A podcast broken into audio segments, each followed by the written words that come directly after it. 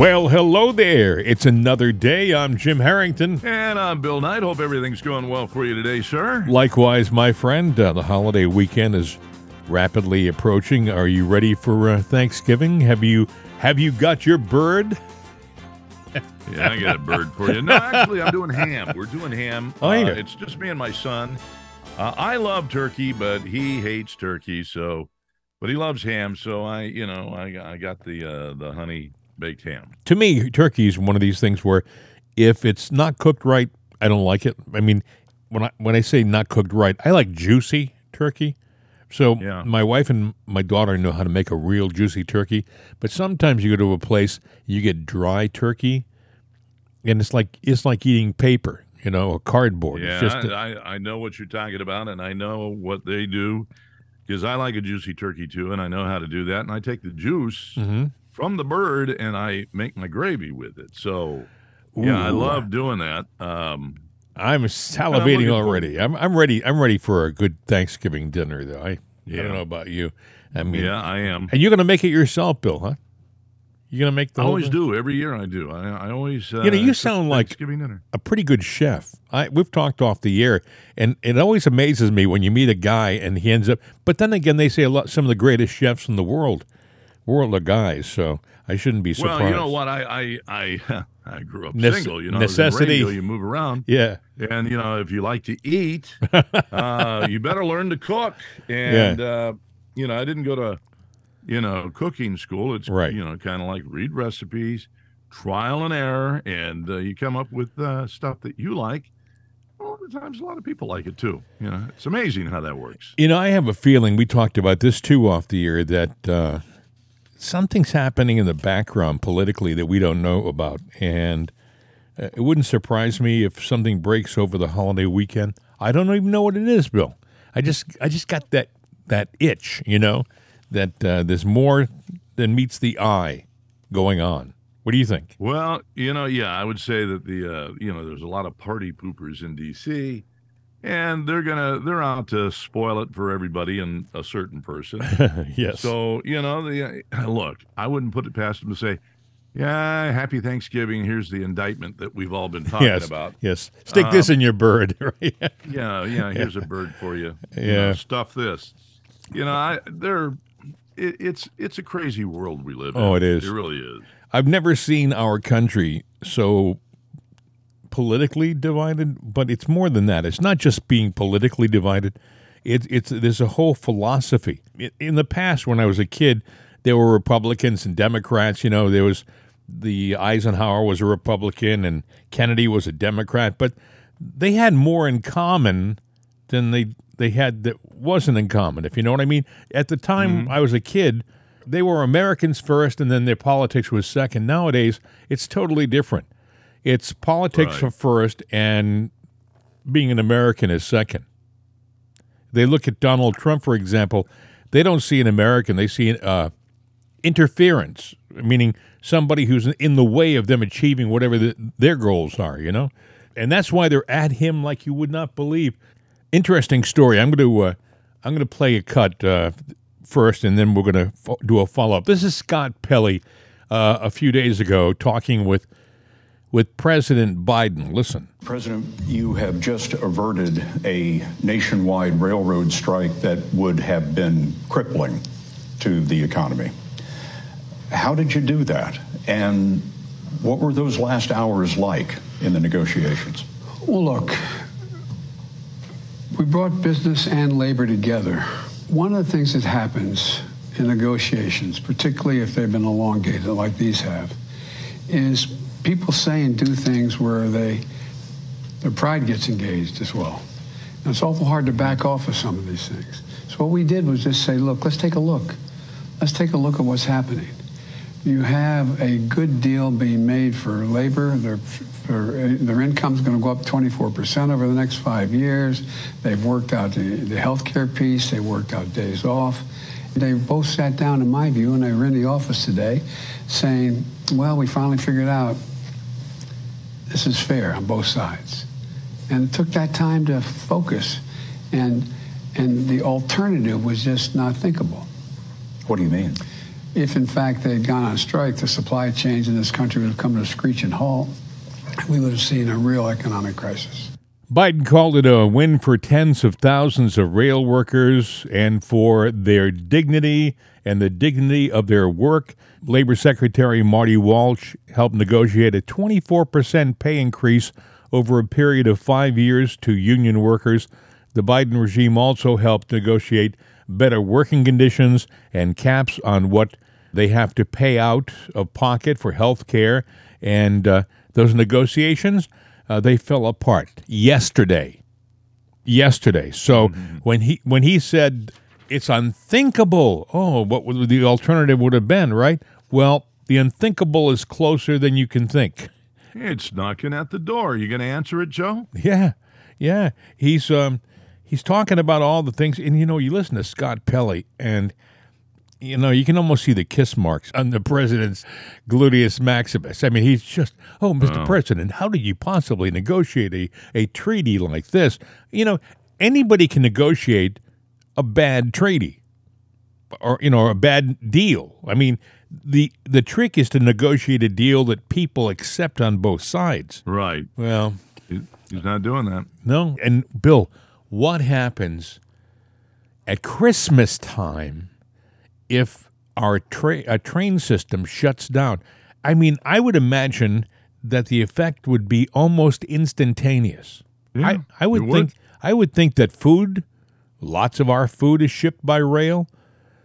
I know that we have uh, a lot of things like coal and fuel shipped by rail.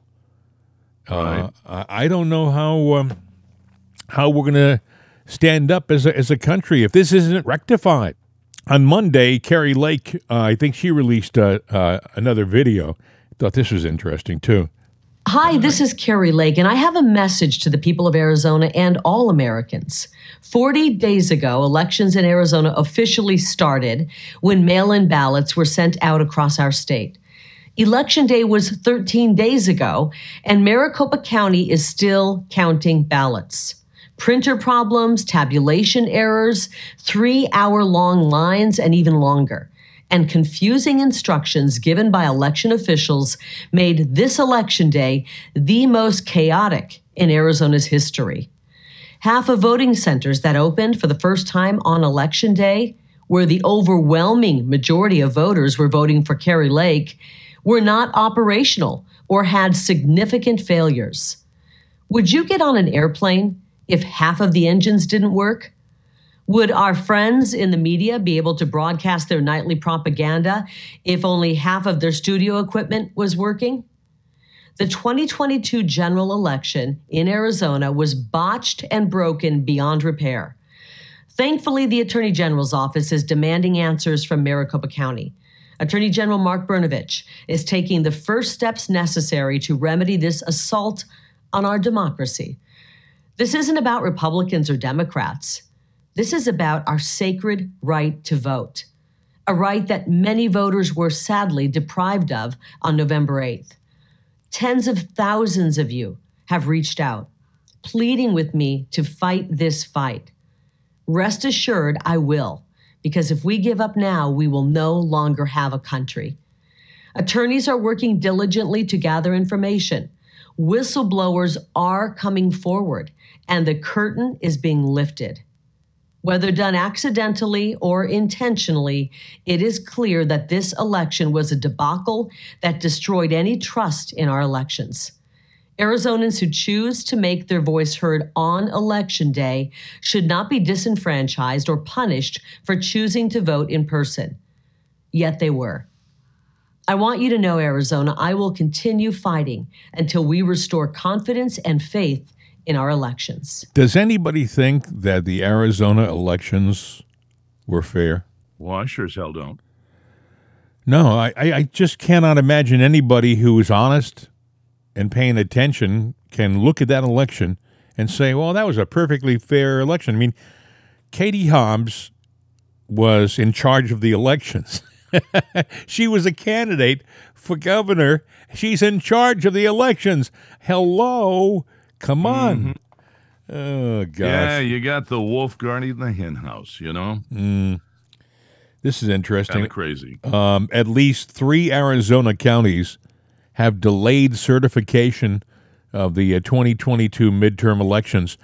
They list four uh, Gila, Cochise, Mohave, and Yavapai, uh, but uh, they're not sure. They get they're getting mixed uh, reports on Gila, so uh, they they list it, but then again, Gila may be uh, certifying it, so we, we're not they're not sure on that one. But still, three there's there's only 15 counties in Arizona. Yeah. By the way, is that Gila? G I L A? G I L A. Yeah, it could be Gila. Gia. No, it's Gila. Gila. Yeah, it's Gila. I uh, I have a client station there, and I Mm-hmm. I once I once did that. I said, well, yeah, the Gila Mountain, blah blah blah, and they said, uh, excuse me, that's Gila. Yeah, it's kind of. I guess it's an Indian thing. Okay. Well, Gila. I'm, I'm I stand. no, no, I know. I'm I not stand trying to corrected. diss you. I was like going. Uh, I pointed out because anybody looking at Well, a map would go, oh, Gila. It's like it's it. like uh, San Joaquin. yeah, yeah, boy, yeah. There you go. Such a fun word. Yeah, he, Bill is from the San San, he's from the San Joaquin Valley, and uh, he was working in an area that had a town. Yeah. Was it a town called? Uh, No, it was a street. Okay. it was San Joaquin Avenue. So I said, well, on San Joaquin Avenue, and a, a school teacher yes. called in to complain that the idiot on the air didn't know how to pronounce, you know, a proper name. And I'm like going, what name did I screw up? They said San Joaquin. And I'm like going, Uh, hey, listen. Okay. Where, where I figure it out. in my career, I've worked in a number of places. Uh, in Pittsburgh, for example, when I first came here, uh, I was filling in on a talk show on a, on a station, covered the whole area, you know. So, and I talked about uh, Versailles en français, s'il vous plaît. I was using my finest French accent, Versailles. Versailles. It's called Versailles in the greater Pittsburgh area. Yeah. Also, uh, what was the other one? There's another. Uh, I pronounced it Dubois. Dubois. Uh, the pe- the person was from Dubois, Pennsylvania. No, it's Du Bois. it's Du Bois, Yeah. Pennsylvania. Uh, so you live and learn. There, you know. there- there's little regionalisms all over the country. Up in- when in- I went from, I'm sorry. Go ahead. I was going to say, when I went from Louisville to uh, North Carolina, uh, there was K E R R, Kerr. Right. And there was Kerr Drug. Yeah. But when I went down to North Carolina, oh, no, no, no. It's the Carr family. Oh, like sure. C A R. Yeah, I, I've, God. I've had that. There's a guy up in uh, New York, uh, a disc jockey, K E R R, and it's it's. Uh, I think he pronounces it. I think he pronounces it Kerr. Um, yeah. Yeah, it, it is strange. And when I was in Hartford, T O L L A N D, I thought it was Toland. It's Tolland. Uh, B E R L I N, right? B E R L I N in Connecticut isn't pronounced Berlin, it's Berlin. So they all had their little, like you say, nuances. And it's Yeah, always little, little it's, caveats. it's always fun when you go to a new area when you're in broadcasting and and people know when you're not from there when they're listening to you and you do just what we did you mispronounce all the towns you know Somebody gives you a piece of copy and they go, "This guy is going to screw this up because he doesn't know it." And I'm sitting there going, and you know, you're reading something, Yep. and you and you look through the plate glass window, and you see somebody snickering. I'm going, "I've been set up." What one? what word was it?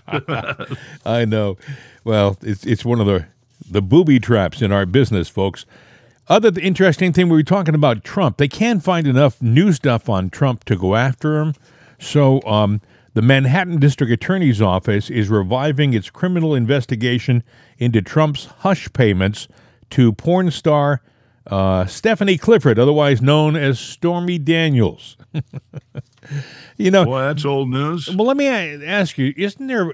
I mean, there should be, and I think there are laws against using the law as a weapon.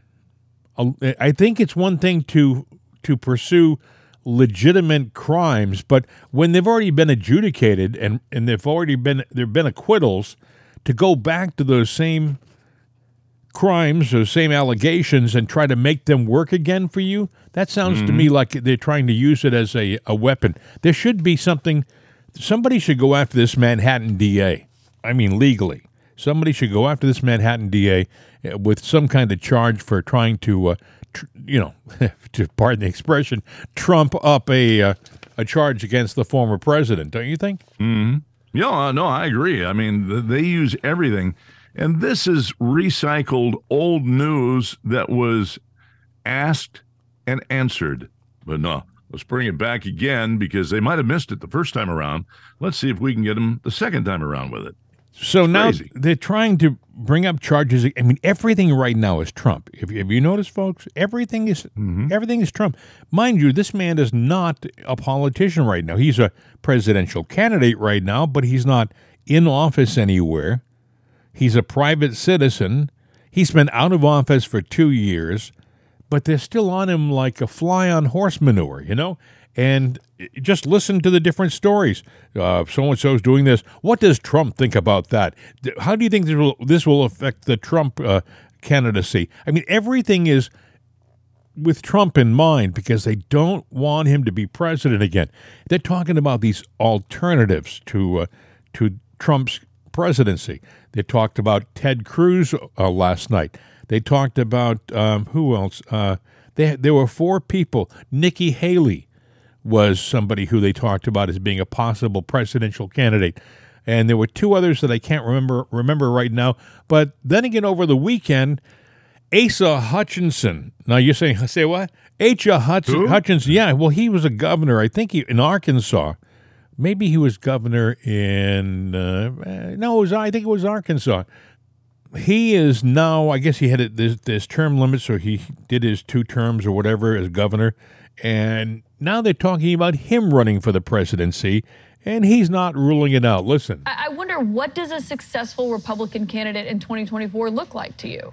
Uh, well, a successful candidate is uh, someone who addresses the problems that faces America. As you mentioned, I was in Iowa yesterday, and people are concerned about the rising costs, the excessive uh, government spending, and uh, they want uh, their lives back, their freedoms back, and that's the Republican message. And this last uh, midterm election was not a rejection of our ideas; was a rejection of specific candidates that was not focused on the problems uh, of Americans. And so that's the candidates; those are the ones that can win. I agree with the vice president. Uh, there's going to be a number of alternatives in 2024 to uh, uh, the former president's announcement. Are you, potentially oh, one of those alternatives? Uh, absolutely. Uh, I'm looking at it, looking at it very seriously. Uh, after the midterm elections, it's more intense and it's an accelerated review. And after going to Iowa, uh, I'm encouraged that uh, a governor who's actually solved problems, who has a conservative, common sense approach, uh, can uh, draw support and uh, can be a good alternative. So I'm encouraged by it. Probably looking at uh, January for a decision point. January is a decision point. There are a number of you, though, who are considering getting in in this race. We've been talking about it all week. Are you worried that a crowded Republican primary field might benefit Trump like it did in 2016, though? I think this is different than 2016. Uh, and if you look at 2016, uh, the crowded field uh, was a disadvantage. It allowed Trump to pick one uh, after the other and, and knock them out. Uh, I people understand who Donald Trump is today and his style, and I don't think there's going to be anything new uh, in his uh, approach. And so you got to be tough, you got to be resilient, and you got to stick with it the long term. But I don't believe uh, it will be the same as 2016. He's a known quantity now. Uh, we know the chaos that comes with uh, him, and that's really uh, not the kind of leadership that's good for America and, and really the future of our party. Gag me with a pitchfork. You've got, you've got to be kidding. You know, Well, that's a gag right there with Wha- a pitchfork. one of the things you have to um, what I what I realize when I hear guys like Asa Hutchinson is that they must have incredible egos. I mean, I thought that in broadcasting I had met the biggest egos out there, but and they're big. Some of them are big, but I think politicians have bigger egos than we do in broadcasting. I really do. Oh, I think so too. So I cannot imagine Asa Hutchinson ever being considered for the presidency. I mean, he's going to be one of these guys. He he's nice enough. Uh, he appears to be nice enough. You know, when you hear him talk, he has a nice accent, and he talks kind of like a reasonable guy. And you know what you're going to get with Asa Hutchinson. And Mm. uh, you know, you've seen Donald Trump now, and you know what you're going to get with him. yes, You know, he you're going to get. sounds like a Dick Cheney. You know, he seemed like a nice oh, that's a terrific observation, my dear friend. Yes, he, he does have that Cheneyism. You know, Cheney was nice and mild and Oh, of course. and mellow, and he, he appeared so level-headed. No, there are there are uh, weapons of mass destruction in Iraq, and we have to send all of our men in there to tear that country apart and to blow it to smithereens, and of course to take some collateral damage with our troops. Ay, he was a nice ay. guy, but you know, you, you need a guy like that to sell a terrible plan like that.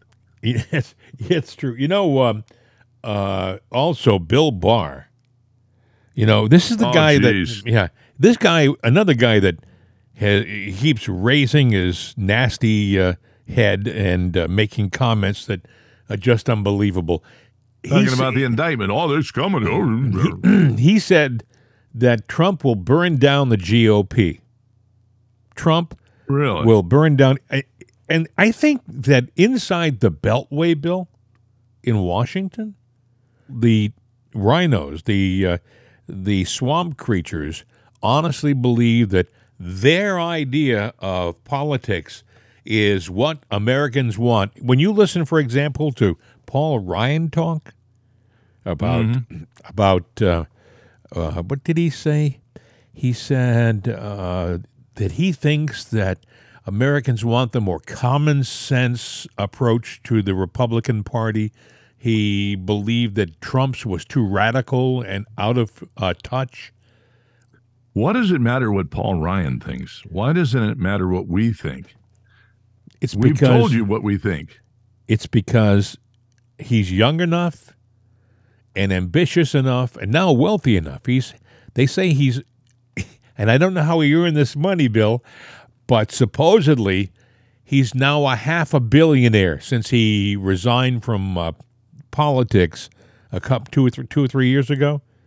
So he didn't write any books. Nope. That I know of. No. He hasn't been in any movies. Didn't inherit inherit the money. Well, in a way, he did inherit the money. A lot of these guys go on the board of directors of corporations. I can I can tell you as a money. fact. I have a family member who was in Bush's uh, administration. He was the EPA director, and uh, he was he's my cousin.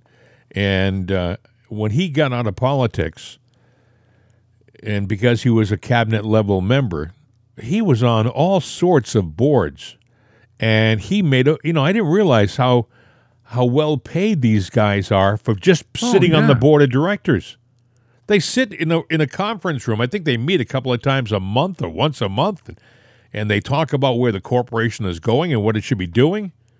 They make some suggestions, and somebody keeps sending them a check. It's like holy smokes! But hey, That's, that's like guys sitting around at a cigar club smoking cigars and drinking cognac. And then all of a sudden, they pontificate and solve the problems of the world, but nobody sends them a check. the only yeah, the, the only only thing difference. is the only thing is these guys are getting a big check for doing that. Yeah. Huge check. I think that for one thing, I got into the wrong business. I think I Yeah. Uh, my cousin was always smarter than me. Bill Barr, you got to ask yourself, what does he get by trashing President Trump, who only gave him an opportunity? I mean, Bill Barr was uh, he was on the bench. He had been a attorney general before.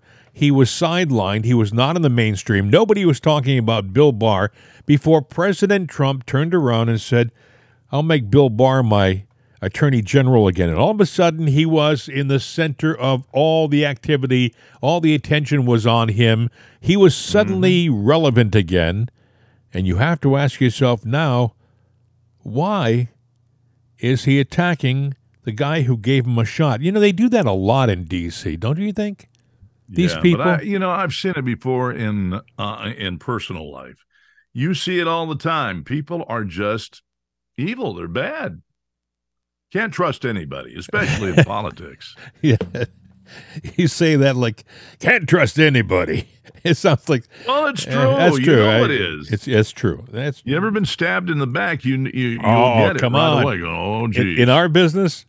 In our Oh, business, yeah. have you ever been stabbed in the back? Holy! But then again, it happens in a lot of a lot of other businesses too. yeah, it does. So you have to uh, you have to wonder where this is all going. Why is there a concerted full court press on trying to minimize and destroy Trump before he's he's ever done anything? He hasn't really done it mm-hmm. unless there's something happening in the background that they know about or they sense that we as a general public aren't privy to.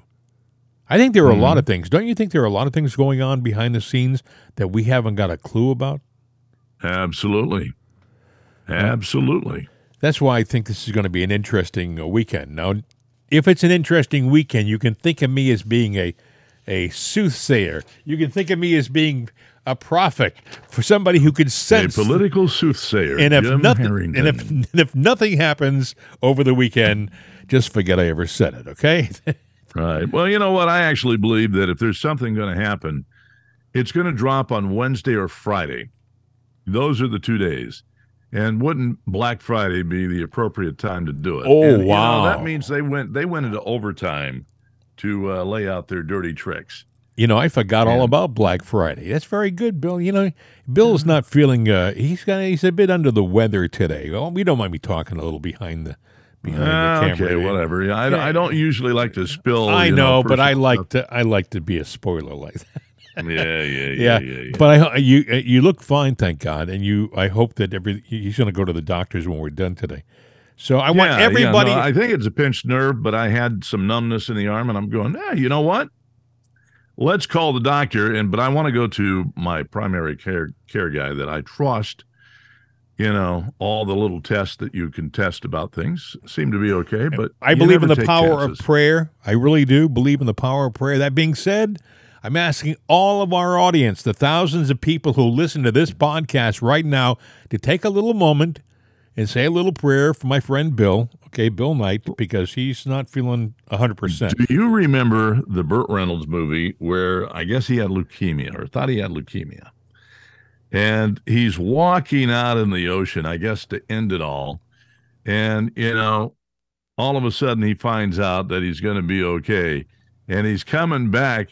God, if you let me get to the shore, I promise. And he makes Yeah, all these I promises. do remember that, and yes. Promises Yeah. and promises. Oh. Anytime, you know, you get a twitch Yes. and you're going, oh, Please this is good." God. and then and then Yes. you go, you go, Alexa, oh, what does it mean when this happens? Oh, well, according to the Mayo Clinic, you know, and I'm sitting there going, what the, uh, uh, come on, come on, and then all of a sudden, God, I'll tell you what, you know, I'm going to reassert my, you know, and you're making all these promises. I didn't take any back, but you know, You gotta, sitting you, there going- you gotta.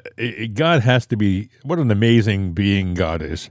Uh, besides putting us all together here, uh, to be able to, He must hear this all the time from every from millions of people. Uh, uh, God, I, I didn't mean that. I didn't mean that. I promise I'll do this, and I promise I'll do that. Here's the question for a, a clergyman: Does God sometimes, you know, sit around with the angels up upstairs and go, "That guy's an idiot"?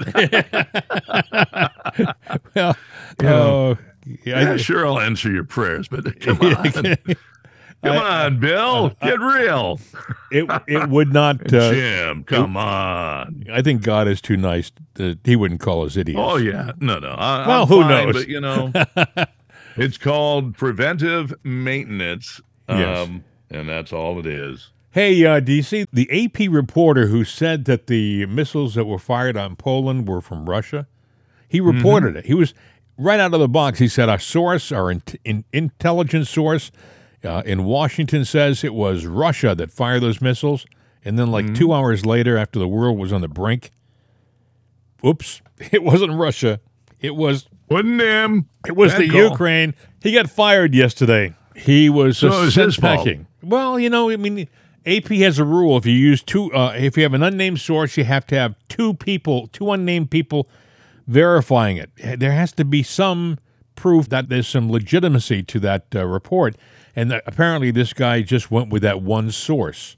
He broke a cardinal rule at the Associated Press. Well, and- let me ask you though. You know, how many stories have you heard where they really didn't fact check or verify it, but it goes out there as fact, and then you're sitting there going, "What the hell is going on?" You know, he's getting fired for what seems to be standard protocol now in the news media. hey, sounds good. It suits our agenda. Go with it. It's hard to figure out what's really going on with mainstream media anyway.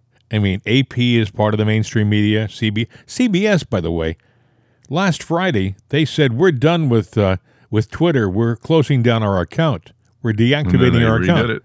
And then two days later they said, never mind. they We're were back.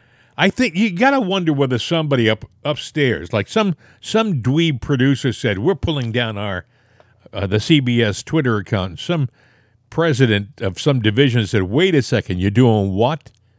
You you know it makes us look small. It makes us look like we're we can't handle it. Put that back you know, on." they did a poll on Trump. Actually, it was Elon Musk. Should we bring him back? Over 15 million people right off the bat jumped in to say, oh, you know, and they, they voted on that. The overwhelming majority said, yeah, bring him back. Now, you know, when they turned back on the account, he had, you know, tens of millions of followers. Does do they get brought back too? Well, they brought Juanita Broaddrick. Do you remember Juanita Broaddrick? Yeah. Yeah, they brought her back yesterday. They reactivated her account. You have to love Elon Musk. You really do. By the way, they also, the people have said, people in the know, people who understand computers a lot better than me, have said that um, the people who were voting against Trump, for the, for the large majority of them, were bots. Bots, f- folks, are automated uh, people. They're not people. They're co- computers that are spitting out answers to a question. You know, it is not a legitimate response.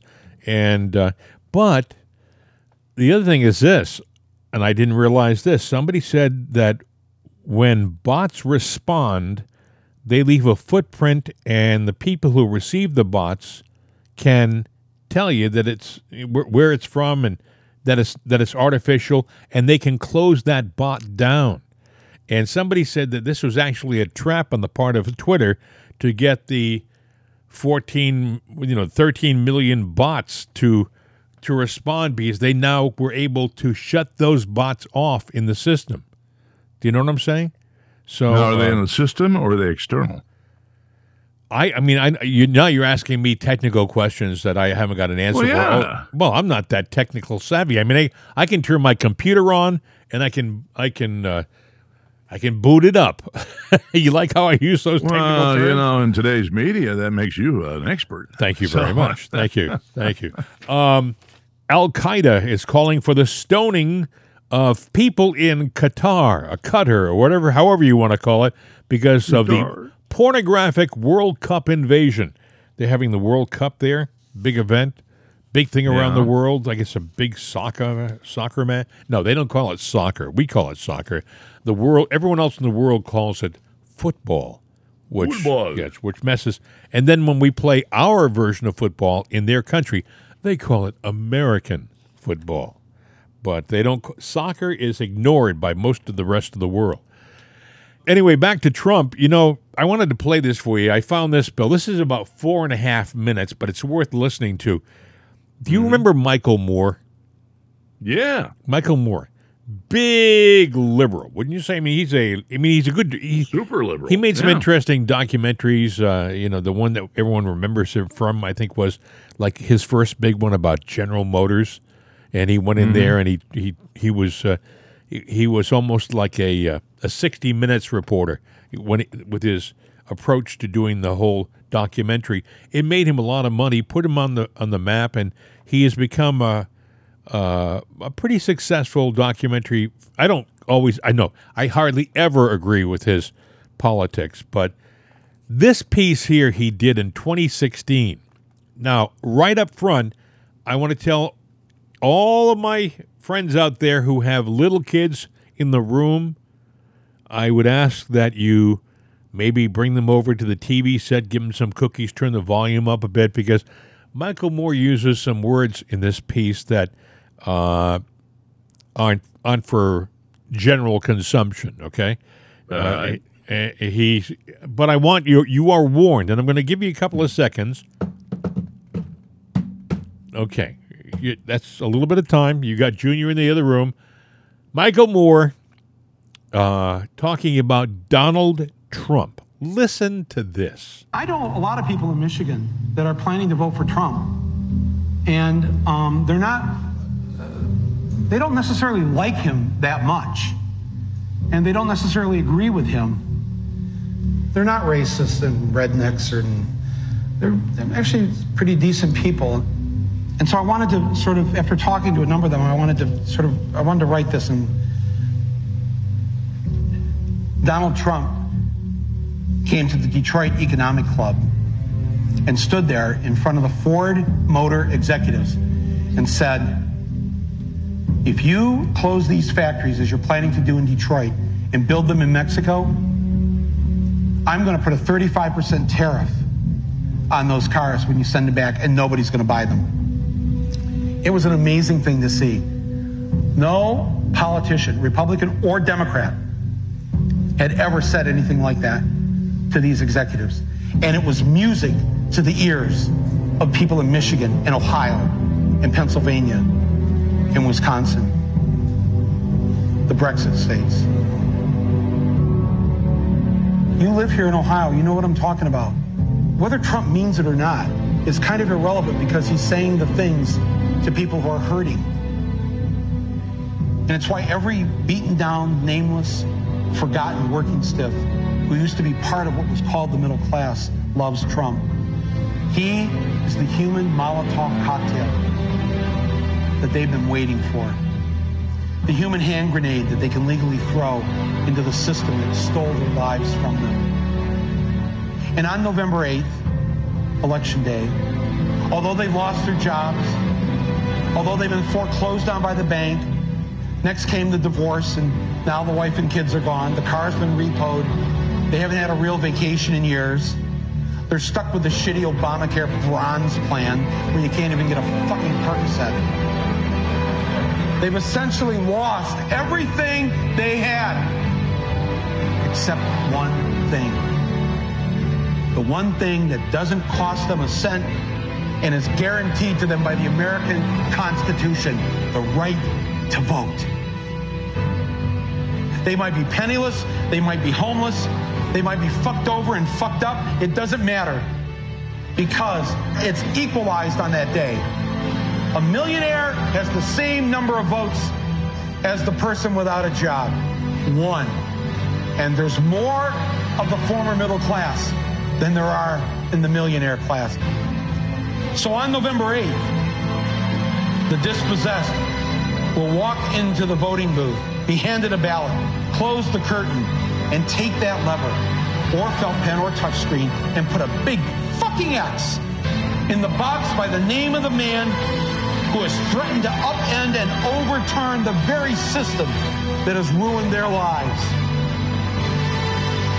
Donald J. Trump. They see that the elites who ruined their lives hate Trump. Corporate America hates Trump. Wall Street hates Trump. The career politicians hate Trump. The media hates Trump after they loved him and created him and now hate him. Thank you, media. The enemy of my enemy is who I'm voting for on November 8th.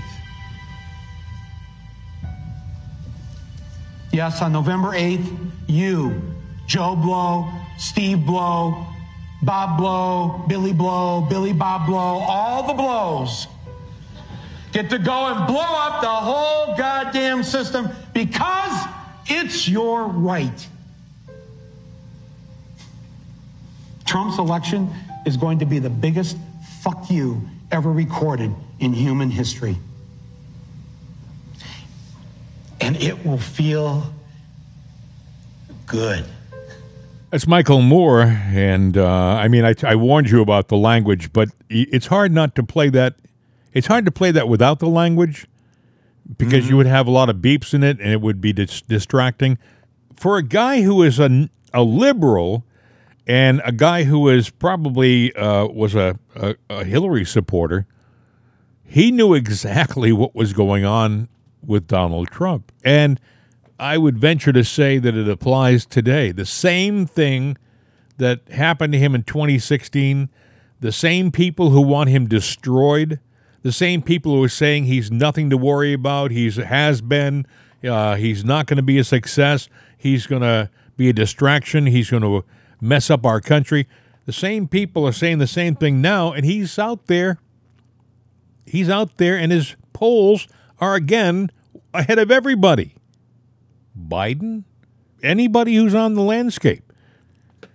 Uh, what's his name? Ron DeSantis. And DeSantis is a big deal, and uh, he's uh, nowhere near Trump in the polls. So I just thought that was interesting. You know, uh, Tommy Tuberville, former coach, a senator, was asked Mm-hmm. about his support, whether he would support Trump, and I, you heard Asa Hutchinson talk about how he wants to run for president and how uh, Right. we should just ignore Trump. This is Tommy Tuberville. Listen. Here we go, Senator. Uh, your reaction. Are you going to back Trump for 2024? Hundred percent. Uh, you know, you look at what he did, Maria, before he was uh, kicked out of office. He he had this country going in the right direction. He's not a politician. He stood up to the the mainstream media. They don't like him. Uh, I can understand that, but he stood up for the American people. Look where we're at now.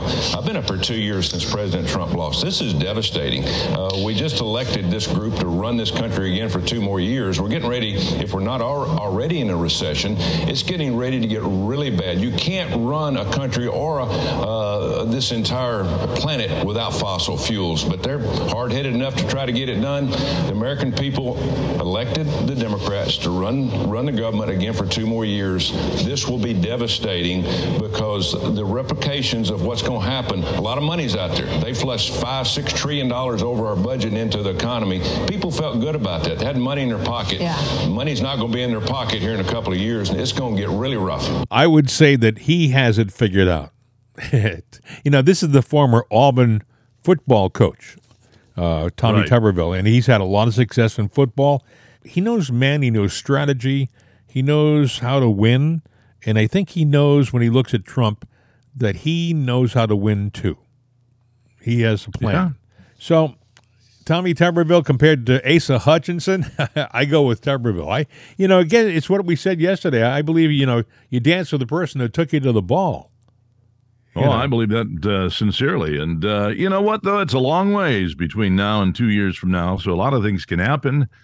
Uh, but I don't think there's going to be a lot of good things happening. And I think Trump has a good shot in two years. I don't think he'd be investing his time and money into pursuing this again if he didn't think he could win it again. And the other thing is this: I keep I keep thinking he he's got to know the system hasn't been fixed. He has to know that the same system that stole it from him in 2020, and he and me thinks that uh, uh, the system was was rigged, was uh, was was messed around with by the other side, and it hasn't been mm-hmm. fixed. As a, as a matter of fact, if the midterms proved anything, they proved that they haven't been fixed and they're still being used. So, how can he think in 2024 that he can win again? I mean, th- he ran against a guy who was in his basement. You know, a guy who wouldn't come out to play. he was he was downstairs talking to his drapes, and he and he won. Come on, folks.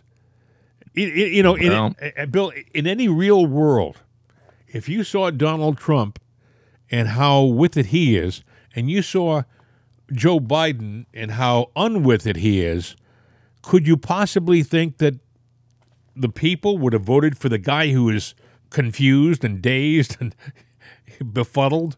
Well, here's the conspiracy thought, and it's not really a conspiracy thought. I'm just throwing it out there. I guess maybe in a virtual world of some, you know, geek's mind that uh, playing a game, you know, yeah, you you take the loser and make him a winner, you know, because and I say that because there are people that think that we really are living in a virtual world and none of us are real. Kind of when you look at the Boy. election, you'd have to kind of believe that. Well, I mean, you look at look at Pennsylvania.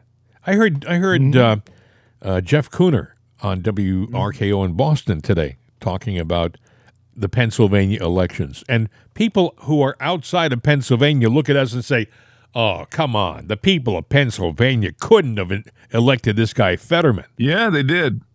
Yeah, but the, but the people on the Apparently. outside, uh, people on the outside look and say, "Nah, that had to be, that had to be messed with. That can't be real because they're not that dumb in Pennsylvania." I, Well, I- I there don't- are a lot of dumb people in Pennsylvania, but yeah, I, I agree. It was messed with, but um, uh, unless we can get in and look under the hood, we don't know what's wrong with this engine. Well, the other thing is this: have you noticed that a lot of people will say it's messed around with and the elections weren't right, but Right. no, no one, no one makes the next move. No one says, okay, then these elections shouldn't, they should be nullified, and we're not going to count them, and we're going to do it again. Like perfect example in Arizona, we talked about Arizona.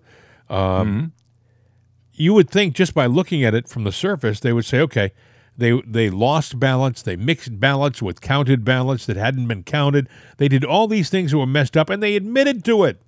They admitted to all these different flaws. You would think, well, okay, the next step would be for the government of uh, Arizona to say, flag on the play, it's it's it's done. We're gonna etch a sketch that entire election. We're gonna use paper ballots and start again. Don't you think? Well, yeah, I think so. I, I think we should be doing paper ballots and go back to the old system, but oh no, everybody likes it. You know, it works so well, the mail in votes. and, yes, yes. you know, these you know- counting machines and stuffing the ballots. You heard Kari Lake. You heard Kari Lake on the uh, tape this morning. They're still counting votes in Arizona. Let's see. The election was two weeks ago today, right? Yeah. And they're still counting votes. I mean, how? What are they using to count the votes? Are they doing like one an hour? Here's one. Okay, I'll get back to you in an hour. Two. Okay, I'll get back to you in another hour. Three. I mean, are they counting that slow? Are they passing? Yeah, the, they are. Are they passing the votes around to everybody in the room to make sure that they're right? It's verified. Yeah, no, they're they're looking for ways to flip a vote. That's what they're doing. Well, if they were honest and sincere about the elections in Arizona, they would say, wait a second, there's something rotten in Denmark here. No, actually, there's something rotten in Maricopa County, and we're going to pull it and we're going to start again. The new elections will be on December 7th or December 8th, and uh, we'll go from there. And everything else is going to be put into suspension until that time. You know, Katie Hobbs wouldn't do a debate with Kari Lake. She she pulled a Joe She Biden. would have lost. Well, she looked at Joe Biden and said, "Well, the guy spent his whole time down in his basement, and he won the presidency. Why should I go, go out and embarrass myself on the stage with Kari Lake? So I'll just just stay right here in my house and pretend that it never happened. Let's see what you know. Yeah, the rules of campaign engagement has really changed over the years. Oh, they really And it have. doesn't make any sense. They really have. And then again, you know, the guy that they voted for the uh, the senator of Pennsylvania, he sounds like this. And first, I just wanted to check in and see how how you're feeling and how you're doing. I'm doing fan- I'm doing fantastic, and and uh, it's not about uh, kicking balls uh, in the authority or anything. It's not like kicking balls in the authority or anything. Say Yeah, what? I still don't know what that means. No, it sounds painful. I got to tell you, It really me, does. it Yeah, does. nut check is never a good thing. No, I mean you don't want to get uh, you're you know kicked in the authority. Uh, no, no, not at all. I mean you'll be a soprano. Anyway, uh, but that's the new senator elect in the state of Pennsylvania. And, and by the way, I saw. God forgive me. I should not have laughed, but somebody posted a picture of uh, Uncle Fester from the Yeah, Adam. You know, Festerman, yes. You know, Uncle Have you Fester, have, you, have you seen? A, they had a picture of Uncle Fester, you know, the bald-headed uh, character. Yeah. Uh, I think uh, Jackie Coogan played him on uh, the Addams Family. Oh, was it- Right. yeah, the Addams Family, and uh, then they put a side by side with with F- uh, Fetterman in, in a Right. in a similar garb. And I thought, well, it actually, it actually, they could be twins. Suits 'em. Yeah, I mean, I mean, he could be walking the halls of the Capitol soon. We thought the guy with the horns was strange on January sixth.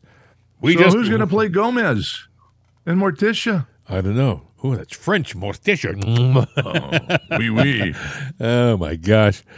So, uh, what else is going on in the news? Um, I heard an interesting uh, soundbite from Dr. Peter McCullough. Dr. Peter McCullough is uh, he's kind of against vaccinations for kids. He says we're Right. making we're making a huge mistake by allowing our children to be vaccinated. They don't need it, and, and as a matter of fact, it could be dangerous. And I thought this uh, short clip by Dr. Peter McCullough was interesting. Well, we do hear a lot of stories of young people suddenly dying. Shouldn't we be looking into this? I mean, we you talk about myocarditis as a side effect, and what gets me, Dr. Peter McCullough, is when you know we started first hearing about myocarditis, it was framed as just mild cases of myocarditis. Myocarditis is not mild. You're correct. Most of the serious reporting on this, including those by Tracy Høeg and others, have reported that you know 80 to 90 percent of the children are hospitalized with this. This is a very serious condition. Hospitalization, by definition, is a serious adverse event, uh, and we know it can uh, cause fatal cases of myocarditis. Patone and colleagues recently in circulation reported on 100 fatal cases. So parents are losing their children due to myocarditis and heart damage. It forms a scar in the heart, and then the children suddenly collapse and many times can't be resuscitated. What's very alarming is at least half of these cases are subclinical, meaning the children don't feel the heart damage, and the first manif- manifestation is sudden death. Wow. Did you hear that? The, the mm-hmm. first manifestation of myocarditis in these children is sudden death. That's frightening stuff. I heard that and I thought, boy, uh, nobody's talking about that. You would think that all hell would be would have broken loose with stuff like that coming out about these vaccines. Right. But it's being squelched. What is myocarditis? It's, mean, an it's, infl- it's an inflammation and infection of the heart. Itis is an infection of the heart. Right. You know, and he said that kids can be playing in the street and, you know, with their friends and everything's fine. They can't feel it until it takes them. This is not good. You know, people have said one of the only drawbacks that Trump has is mm. that he, he was proud of the vaccine. Yeah. He, he was proud of it. And I he think got set up on that. He did. Absolutely, yeah. Bill. Absolutely. They suckered him and that uh, and the myocarditis, you know, it makes me wonder about it. I was actually while I'm talking doing research on it, but uh, the point is is that it affects kids, but if it's an infection, is it contagious? No, I think it's not a virus. It's it's uh, it's brought on it, by it, the vaccine. It's brought on by the vaccine, and yeah. uh, it it it's, it stays uh, in the, in the body of the person who has it. You know, but uh, I, I I don't know. I, I I hear about stuff like that, and I again getting back to Trump, I think that I think that he believed in in guys like Fauci initially. I mean, Fauci was there 40 years.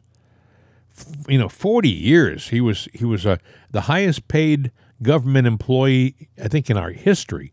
He was making like $450,000 a year salary, making more mm-hmm. than the president and making more than anyone in Congress. And uh, uh, so when he spoke, he spoke from experience. Never mind the fact that if you went back and looked at his different uh, theories and his different statements throughout uh, the years, they constantly contradicted each other. When he said the vaccine was going to be effective and it was going to work, I can remember Bill when they first came out with the vaccine. They said, right. They said you're going to get two shots. You're all done. No more. You don't have to worry about it anymore. You're going to be fine. Everybody thought, I'll get the two shots and, and we'll go from there. And then, about uh, four or five months after the vaccine was introduced, uh, they started talking. Well, maybe you'll need a, well, you might need a booster. You know, might you might need one more booster to kind of top it off. Mm-hmm. And then they said, well, wait a second. Another six months went by. Well, maybe you might need a fourth shot. And then Fauci started talking about an annual shot. You know, there's a lot of money, by the way, in those vaccines. Absolutely. Lot. I mean, billions of dollars worth worth of uh, money. I mean, I do understand why Trump was so proud of it because he thought he had come out in, in nine months and, and had a fix for the damn virus. He thought it right. was. He thought he'll get rid of it and that'll be that, because his, all of his experts said it, it's gonna it's gonna be effective. They kind of let him hang out there to dry. You know, he, even after he left office, he initially he was talking about how proud he was of the vaccine. It took him a while to realize that wait a second, maybe it's not as effective. It doesn't work like they say it works. And it's another thing they tried to shaft me with.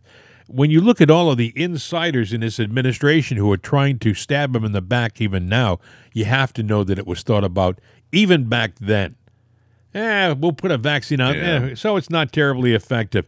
So it doesn't really work like we say it's going to work. It'll it'll put mud on this guy's face. Never mind the fact that it might have killed some people along the way. Yeah, they they they patsied him. They and they used him as uh, the scapegoat. They blamed everything on him, and really what they did was set him up. You know, they they needed him to sit there and pass off their dirty works. They stole the election. They set him up. You know, it was a pretty brilliant plan they did, but I think people got onto it. Well, they're going to. Uh, I got a, one little quick story.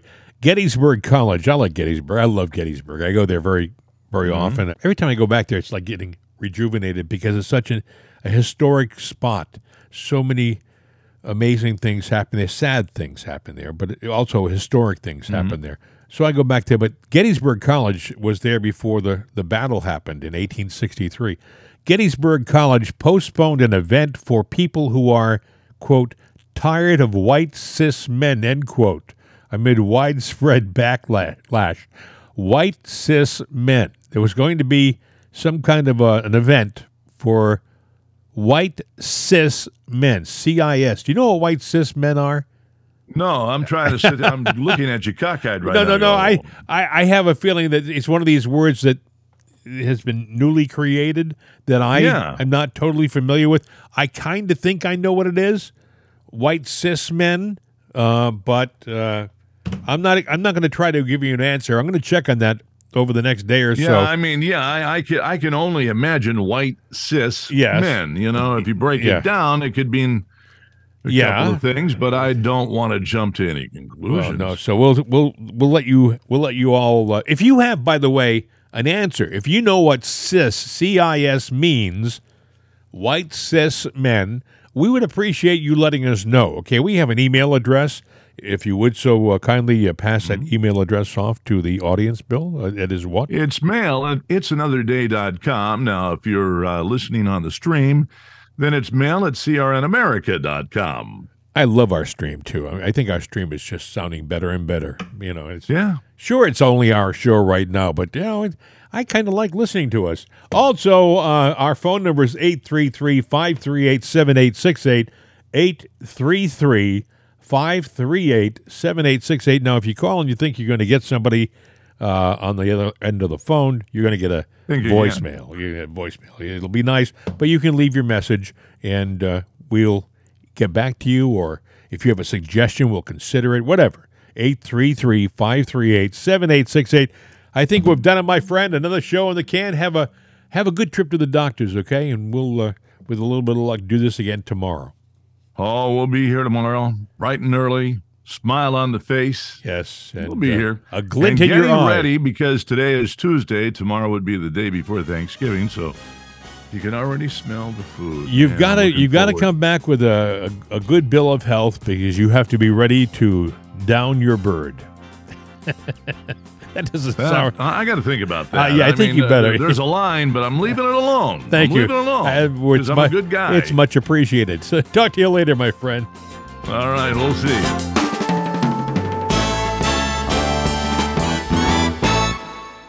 The voice of freedom. CRN America.